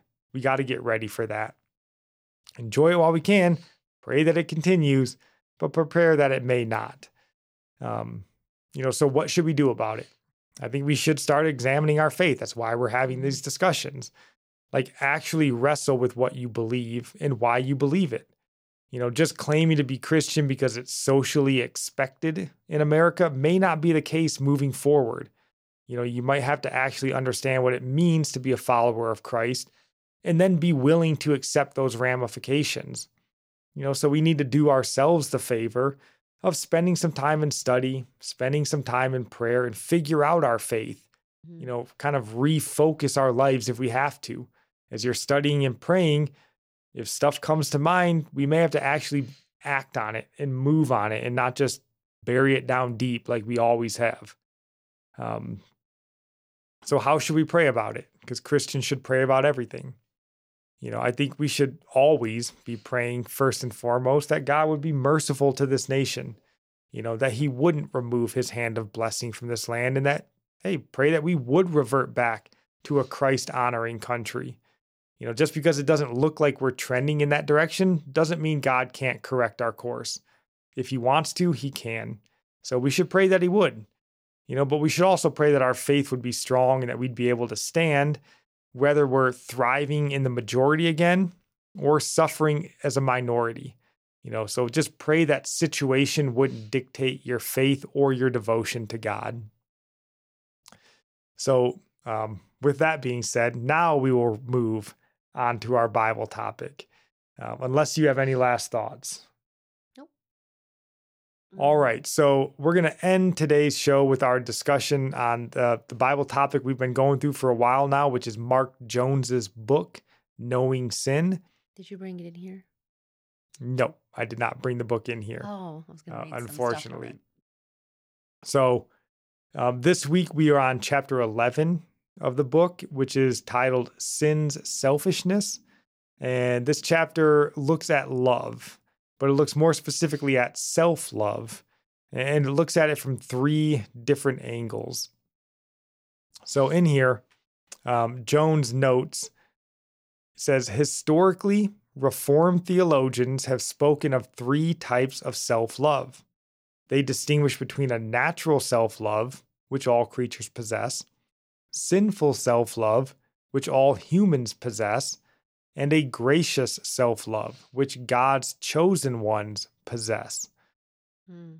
So, we're going to take a look at all three of these types of love So let's look first at natural self love. Um, do you want to read this quote here on natural self love from Stephen Charnock?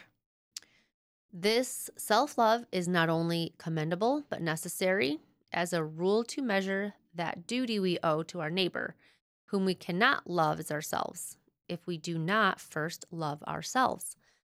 God, having planted this self love in our nature, makes this natural principle the measure of our affection to all mankind of the same blood with ourselves. And then Jones goes on to sum that up, basically saying, the person who eats and sleeps shows a form of self love insofar as such acts are preserving life. Yeah.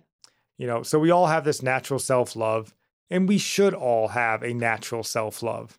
You know, this form of love, like Jones says, it causes us to actually care for ourselves. You know, I would say a person who lacks this form of self love, you know, whether it be for like a mental illness or maybe a demonic possession, whatever happens to be, maybe someone like a, you know, like a cutter or somebody like that, they cut themselves or whatever happens to be. You know, but most people are going to seek to do good to themselves. They're going to take care of themselves, and that's godly and it's right to do that. Did you hear what?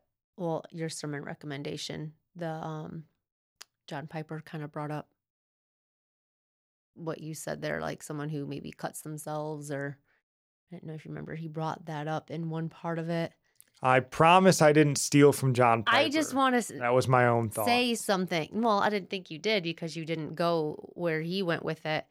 Um, I'm not as smart as him. Well, definitely listened to the sermon recommendation, but I I just wanted to say because you brought it up, someone who cuts themselves doesn't hate themselves.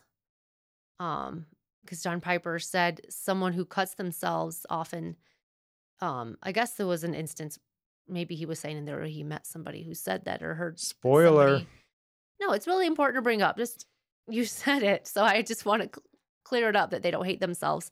They want attention, which is a form of self-love. Everybody wants attention or even um well i guess if they want to cut themselves and they go to the doctor they get human touch they get cared for they desire to be cared for or someone who commits suicide um they love themselves so much they want to end their pain whatever they're going through physically emotionally they're doing it because they don't want to be in pain they're avoiding pain yeah, I mean, so maybe it's just a perverting of your natural self love instinct yeah, rather than a, a lack of it. You know, maybe it's a perversion of it rather than an absence. So, I mean, just think about um Judas hanged himself. Did he,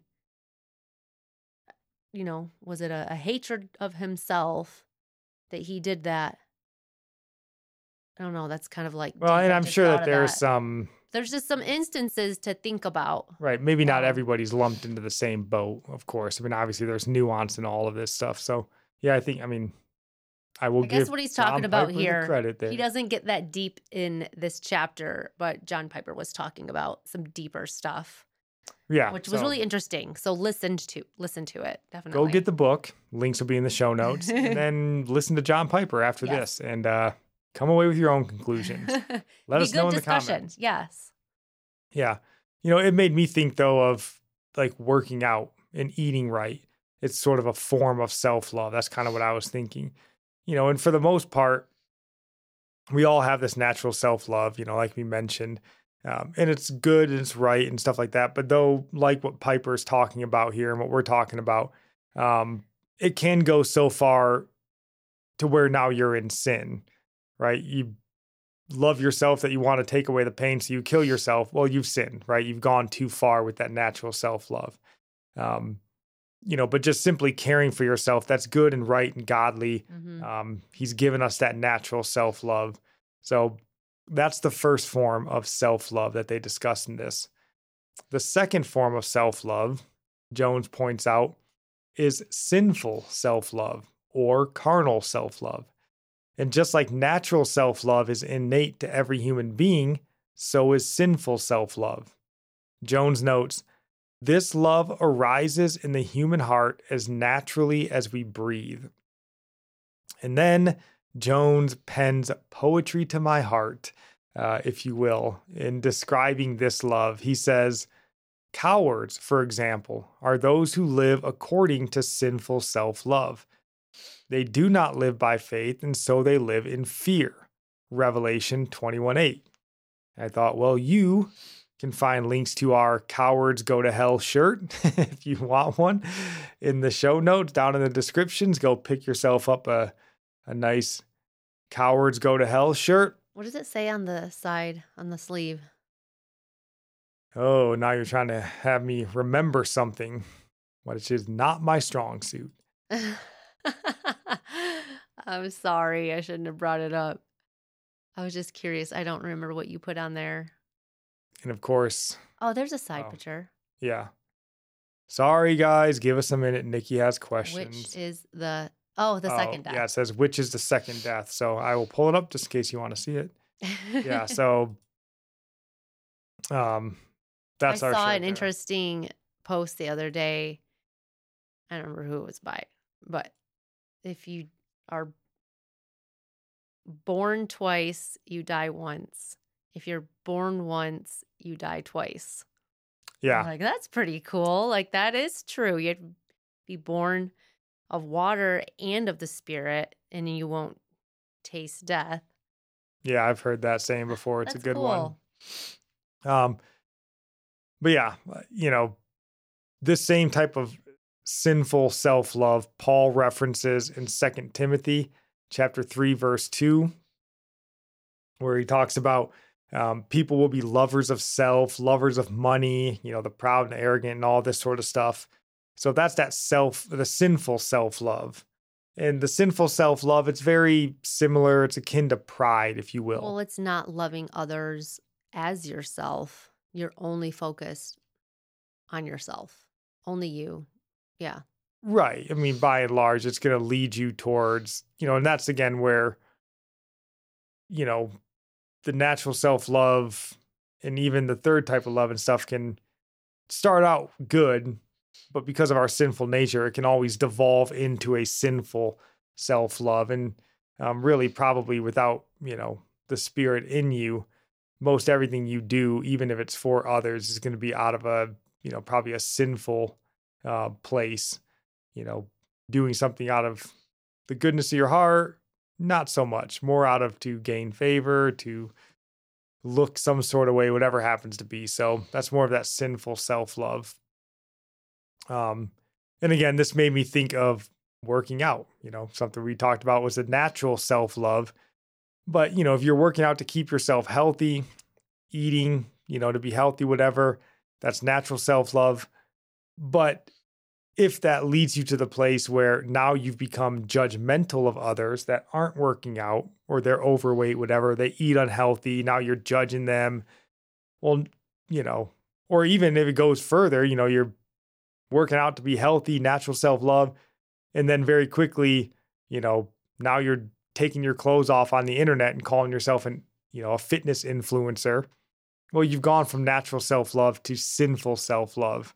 Um, because it's birthed out of pride, right? Pride is the foundation, the building block of all sin. And um, I would say that's kind of the same thing where you can kind of devolve from one form into the other. Mhm. So we got to watch out for that. And then do you want to read this quote here from, I think it's kind of a mishmash of Jones and Stephen Charnock that I threw together. Often our idea of what is true and good is not God's word, but the inclination of self, the gratifying of which is the aim of our whole lives. Yeah, I mean, this makes me think of basically the pride movement as a mm. whole, right? Yeah. Their pride is not in anything from God's word, but rather it's pride in rejection of God's word, and therefore it's sinful, you know, which is, uh, you know, why having Christians claim, you know, love your neighbor as yourself, you know, when they're living in complete rejection of God's commandments is crazy. And it's also sinful of those supposed Christians to make that claim. Yeah. So if loving your neighbor as yourself causes you to not obey God and honor him, then you're not loving your neighbors yourself. you're actually leading them away from God. So love guides and corrects with God's truth. Yeah, hey, what are you doing correcting Tommy? You let him go to hell. That's the kind thing that you just shut your mouth and let him go to hell. Live and let live. Because we That's- love him. Yeah, it's crazy. and That's it's a simple, religion, right? right? It's keeping your uh, faith to yourself. And by doing that, you're disobeying God. So, Yeah, it's not very loving. But so the third and final love is supernatural self love. And Jones writes in there the cure for self love is self love. and uh, it's also what Stephen Charnock calls gracious self love. And Charnock writes about these three types of self love. Do you want to read what Charnock wrote? the first is from nature, the second from sin, the third from grace. The first is implanted by creation, the second, the fruit of corruption, the third is by the powerful operation of grace. Yep. So supernatural self love is basically what allows us to follow Christ's commands. You know, Luke, uh, was it chapter six or chapter nine, verse 23, where he says, If anyone wishes to come after me, he must deny himself and take up his cross daily and follow me. That is that supernatural self love. And Jones puts it this way he says, Gracious self love is living a life of self denial as we serve Christ first and foremost and believe the promises that await the faithful. Hmm. It's like this grace to love Christ. And that is loving yourself. Denying yourself is taking care of yourself spiritually. So it's like we all know how to take care of ourselves, you know, in a fleshly sense. but spiritually, that's the grace of God. That's Yeah, that's why it's the true, the truest, I guess, form of self love. You know, kind of denying ourselves, but it's what the world hates this sort, sort of self love, this supernatural self love, gracious self love. And like you said, it's what the, the flesh hates mostly as well. You know, the world's going to mock and ridicule this sort of supernatural self love, even though it is, in fact, what's best for us. Again, going back to the kind of love your neighbor as your, you know, self, you know, even when they're living in sin that's not a supernatural self love. You're not telling them to deny their flesh for the, you know, so that they don't die twice, in a sense, like Nickie was saying. You know, made me think it's the widow's might sort of mindset, right? Giving all she has, uh, even her very last, because she knows that God sees her and God cares for her. That's a a form of self love when the world would tell you like you better hold on to that you might need to get some food you know whatever but her mind's like, no, I know God is going to take care of me. I'm going to give him my very last. Um, you know, it's the idea of like forgiving someone, even when the world tells you that you have every right to hate them.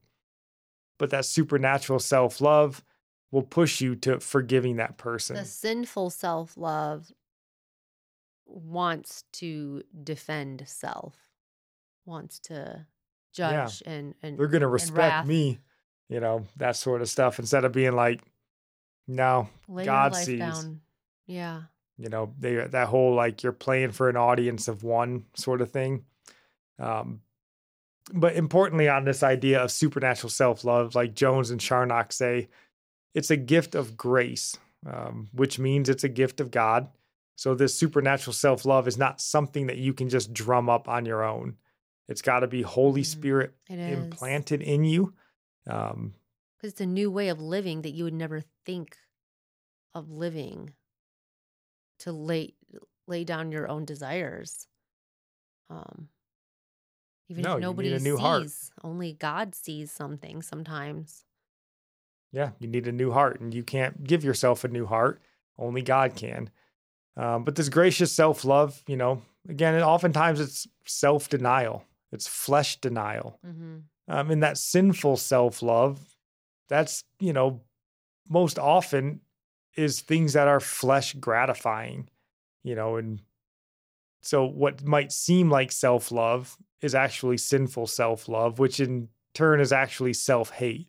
Because if you're gratifying the flesh, you're in a sense, you know, doing that which is the, you know, the most bad for you. you know, you hate yourself even though you don't understand it. In our love of ourselves, we end up killing ourselves if we gave into every Yeah, like Every- what's like more enjoyable than just like sitting on the couch with bowls of ice cream? But we're not pizza? killing ourselves because we hate ourselves. We're doing it because we love ourselves. That we're just giving into everything. You're like a spoiled child. Like if you say yes to your kid, everything they ask, you're gonna kill them. Right. I mean, that's why it's gonna get sick. sinful self love. You don't even understand that it's actually hateful towards yourself because you think you're doing it out of love um, for yourself, Yeah. but it's just not. But John Piper said in the, and I'm not gonna like do a bunch of spoilers. I just want to say what he talked about was, um, well, Scripture says, I don't remember what verse it was, but um, no man ever hated himself. So love your neighbor as yourself. And how our culture, he says, like from the 1970s, like the church has adopted this whole idea. Um, we need to be taught how to love ourselves. And if we don't love ourselves properly, we can't love others. And that's why we have a hard people have a hard time being nice to others because they don't love themselves. So it kind of stems from that. Um, that's what's wrong with the church. And that's like where like prosperity gospel comes from, like the Joel Osteen's type. Don't want to talk about sin because he thinks, oh, people already know how bad they are. They need to be esteemed. They need to be told how wonderful they are when no, everybody loves themselves. They don't need to be taught how to love themselves. Not a single person in the world hates themselves. Scripture says so. So, Yeah. I mean, and he, he's a, you know, right on that, I would say. Um, but give it a listen. I didn't give it all away. no, give it a listen. It's a good, you know, but, it, and again, because, you know, it's that fine line, right? You know, where um, I'm losing my train of thought here. I mean, like self esteem in one sense is good because you don't want to be beating yourself down, can't drag yourself out of bed, you know, all these sorts of things. But again, it's that slippery slope where it's very easy to go from, hey, you know what, you're overweight, but it doesn't mean you got to become anorexic, you know, just, you know, take care of it, right? Like, you know, you don't have to hate yourself. You can love who you are. You can do these sort without being like, you know, now we're in the, you know, UBU movement where, you know, now if you're overweight, overweight's beautiful. And, you know, you got people on TikTok that, you know, just eating their whole grift is to just eat thousands of calories and make it, you know, you know, like, so now you've ta- taken self esteem where like, hey, you're overweight, but that's fine. You don't have to beat yourself up that bad. To now it's like, no, this is who I am and you'll accept me for this. And if you say anything about it, you're the hateful one. And like, all right, you've gone off the deep end now. You think of the stupid things people do, like the whole eating a Tide Pod thing. Like, did people do that because they hated themselves? No, it's because they love themselves and they'll do stupid stuff that can kill themselves for fame. It's out of love for for, themselves that they did something dumb. Yeah. So we as Christians, you know, we need to properly manage looking at these three forms of self love. We need to properly manage our natural self love. You know, we should pray for guardrails around that natural self love. And we need to deny our sinful self love. So we should be praying for freedom and, uh, you know, from whatever those sinful desires are. And we need to walk in our supernatural self love. And I think in that vein, we need to pray for courage we need to pray for faith to be able to walk in that supernatural self love because it's not easy. Um, Mhm. So, on this Bible topic here, self love, do you have any final thoughts? no, we can end it. I know it's getting pretty long. yeah, we ran a little bit long, but um, we like this this topic, and uh, Mhm. I will go to our sermon recommendation, even though Nickie told you the entire thing already. And it's only Um, like I'm just kidding. 10, 12 minutes long. No, it's Very uh, short. Yeah. it's not even a sermon. It's like a podcast from John Piper. Yeah. called You Don't Need More Self Love. Uh, so, perfect sermon recommendation there. It's not terribly long, but I do think it's important just to look at it from a, a di- different angle, I suppose. He's talking more about self esteem, but still good because that is still a slippery slope as well. So, Yeah, like how to love your neighbor as yourself, what that really means. yeah, absolutely. And we definitely need that teaching in today's Christian America for sure. So, Um, that's all we got for today. We will be back just a few days talking about the Republican presidential debate, Donald Trump, and all that. So if you're still with us, that must mean you probably at least enjoyed the show a little bit. So go ahead and consider uh, dropping a like, maybe subscribing, sticking around long term with us. We'd love to have you here. Maybe leave a comment, send us an email, whatever happens to be. Um, but otherwise, uh, we're still staying away from the daily devotionals. Those will be coming back once this semester of school ends. Um, so we will see you on Saturday and then a week from Saturday with whatever the world happens to throw at us. So have a blessed week. That's all.